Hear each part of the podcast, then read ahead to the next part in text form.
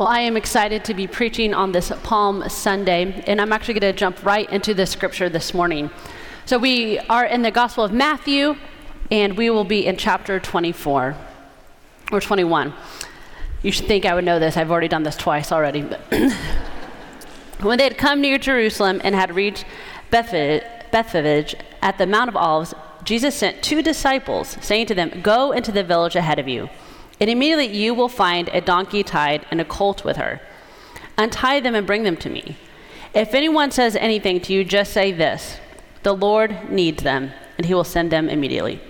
So I told the 945 crowd, we just studied the Ten Commandments, so thou shalt not steal. So when you want to steal something, you can't just say the Lord needs it. Or when you're shopping on Amazon and you're like, honey, the Lord needs it. So just so you know.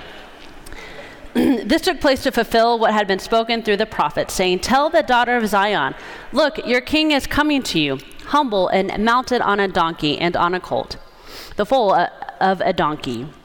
The disciples went and did as Jesus had directed them. They brought the donkey and the colt and put their cloaks on them, and he sat on them. A very large crowd spread their cloaks on the road, and others cut branches from the trees and spread them on the road. The crowds that went ahead of them and that were followed were shouting, Hosanna to the Son of David. Blessed is the one who comes in the name of the Lord. Hosanna in the highest heaven.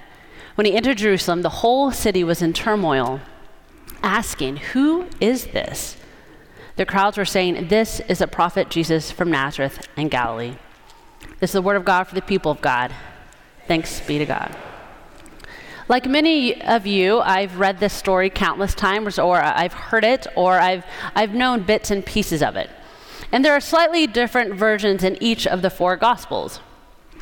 Luke mentions cloaks, but there's no nothing about palms or leaves. It says the religious leaders were telling Jesus to quiet his disciples, but Jesus responds, Even if I were to quiet them, the stones would shout. And in Mark, well, if you know Mark, he's the briefest of the gospel, so he doesn't say a lot of details. He just tells the entire story of Jesus and moves on. In John, it mentioned palm branches, but no cloaks. Mentions that the, the crowd that was there uh, with their palm leaves and stuff was the same crowd that witnessed Jesus raise Lazarus from the dead. He mentions that the disciples didn't understand what was going on, which is pretty typical for our disciples. And there's no mention of conflict, but the Pharisees do say to one another, You see, you can do nothing. Look, the world has gone after him. And then, as we just read in Matthew, there's a donkey and a colt. A large crowd is there. There are both cloaks and branches from the trees that are spread out. They're shouting Hosanna. but it says the city was in turmoil. There's, so there's a few details I want you to know. So palm leaves represent victory over the enemy. Uh, they represent power. They they represent strength. You may have seen them. I always think of like original Olympians have crowns of palm leaves around them. And then there's a donkey. Now, I don't have a donkey figurine, but I do have a Sven from Frozen that I thought that will do. it's got a glittery back, not like Jesus had, probably. But a donkey, well, it's not a war horse, I can tell you that. No one of, of significance would ever dare ride on a donkey. Uh, the donkey represents service and suffering or peace and humility. Nothing a king would ride, but it makes sense that Jesus would ride something like this. What about the cloaks? Uh, actually, I couldn't find anything. So they're just kind of dirty, dusty garments. But why are people gathered in Jerusalem? Why are these crowds? Well, Jews made a pilgrimage to Jerusalem a few times a year, and this was Passover. So everyone was going to Jerusalem. So there's going to be this huge crowd, and, and Pilate and, and the empire and his entourage came because they knew this would be right for some sort of revolution, maybe. Their eyes were always watching. Now, when you read uh, that Jesus is coming from the Mount of Olives, we know or we suspect that Jesus probably came through the east gate.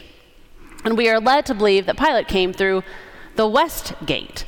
Now, if you've been to the old city, some of the original gates um, are in the inner part and have been sealed off. But the, the new west gate would be kind of the Jaffa gate. And then some call the gate that Jesus came through the beautiful gate, the golden gate, the gate of mercy. So I want us to put ourselves in the story. So the West, when you're in the West, the parade, you, you, you hear, and there seems to be shouting, there seems to be a lot of commanding, and the voices sound very angry, and there's, there's a lot of them.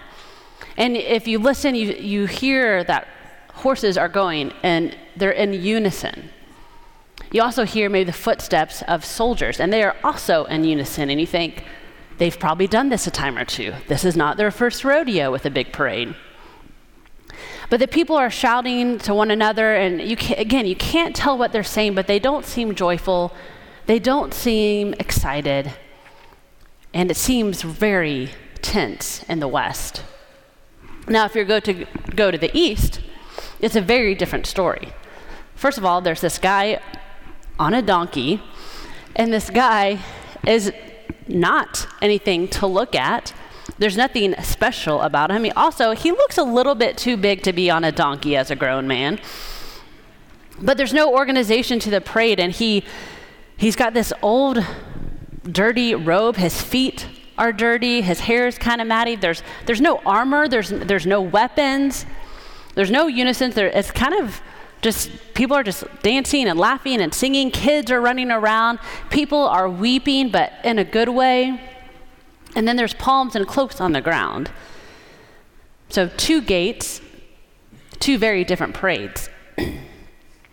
the Matthew passage, as I mentioned, it mentions that the city was in turmoil.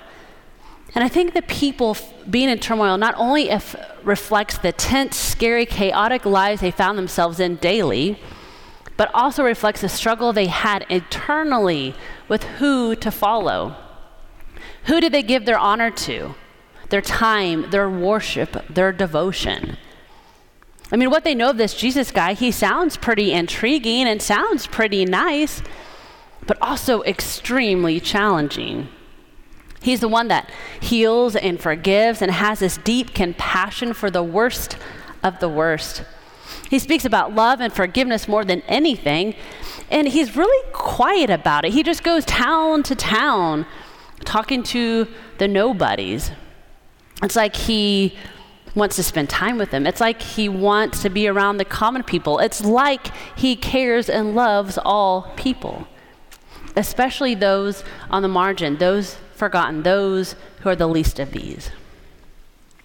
But then he also talks about giving away things, like all of your possessions.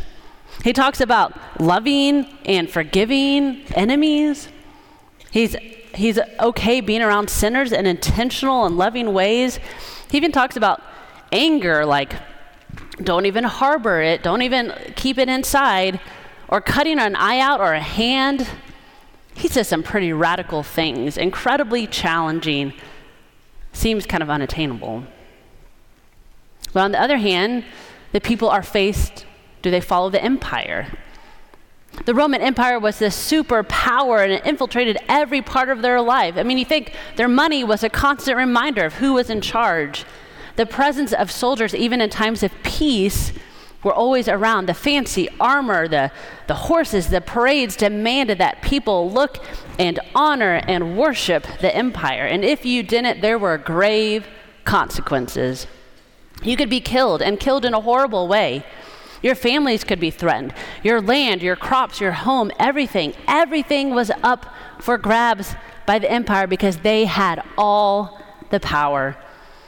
And because they were in charge, there was often chaos and suffering and death and starvation and poverty and war. But sometimes they offered you money and power in exchange for your devotion. Maybe we understand this story more than we think we do. Choosing which gate to be on that day was hard, and for many days to come, and maybe even today. I believe many of us probably struggle with who to worship, who to give our time and our focus and our attention and our money to. I feel it. Who or what do we say yes to? You know, reading this story, I never thought about that there was a lot of struggle and fear to follow and worship something other than the empire.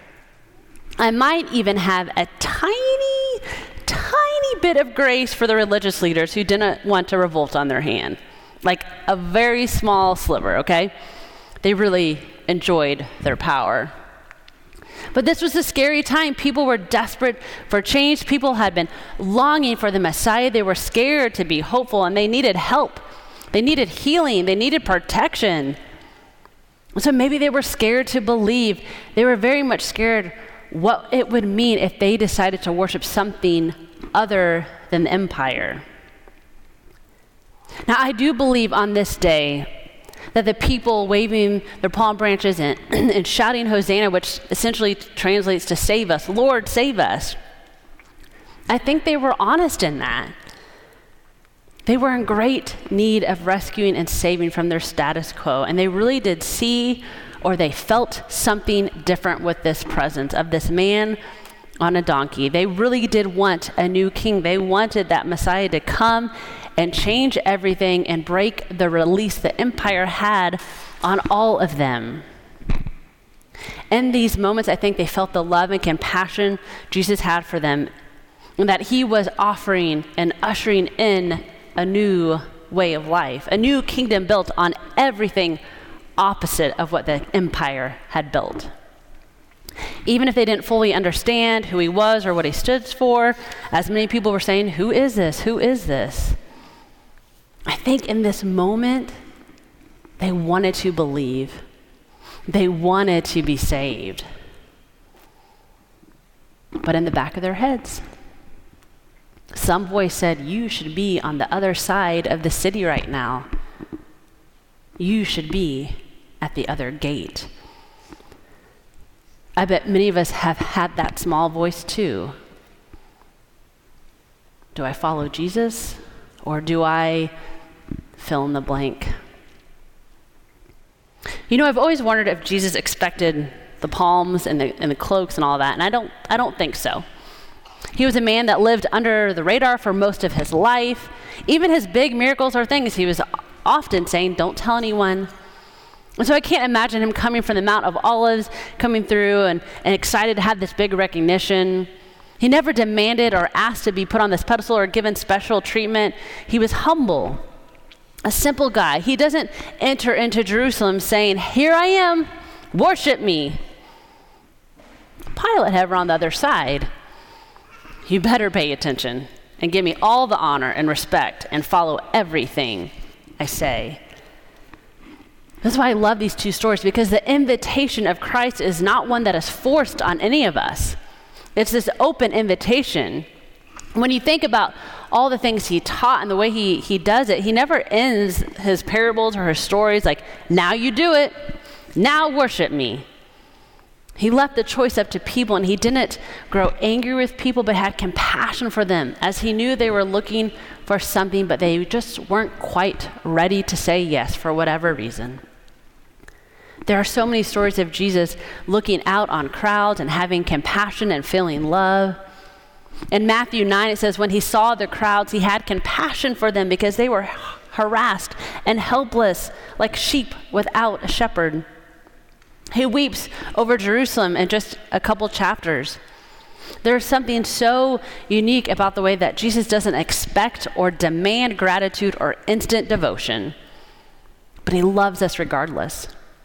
One of my favorite lines, which you will hear in our confession, the communion liturgy, is Christ died for us while we were yet sinners. That proves God's love toward us.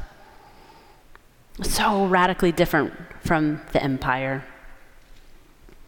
But keep in mind the people that are shouting Hosanna and putting their cloaks on the ground are some of the same ones in a few short days are going to be yelling, Crucify him. and I've struggled with this. Not that I haven't easily flip flopped myself on things. But the empire had such a great hold on people, such influence. And people were conflicted and confused and also hateful and sinful, but I think we need to be reminded that they were scared. And yet, Jesus still looks upon them with love and compassion and forgiveness. He offers them life. He knows this to be true, even as they're shouting Hosanna and knowing that many of them will turn their back. He, he offers this love. His love is steadfast and his forgiveness is endless. And so he's riding on this donkey, the colt, the one that represents service, suffering, peace, and humility, a donkey that once carried Jesus' mother when she was going to bring forth this life. Now Jesus is on a donkey promising to bring eternal life. But the struggle to believe in this ordinary man on this less than glamorous animal is difficult to do. And when you put Pilate and, and Jesus side by side, you might struggle too. You can decide who your Pilate or empire is. We all have one. And even with all the bad stuff we know about the empire and what it represents and what they do, that doubt creeps in when you think about is Jesus really who he says he is? Can he really offer what he says? We're not too different from the people from this time. We find ourselves conflicted and in turmoil quite often when faced with choosing who to follow and worship. I feel it.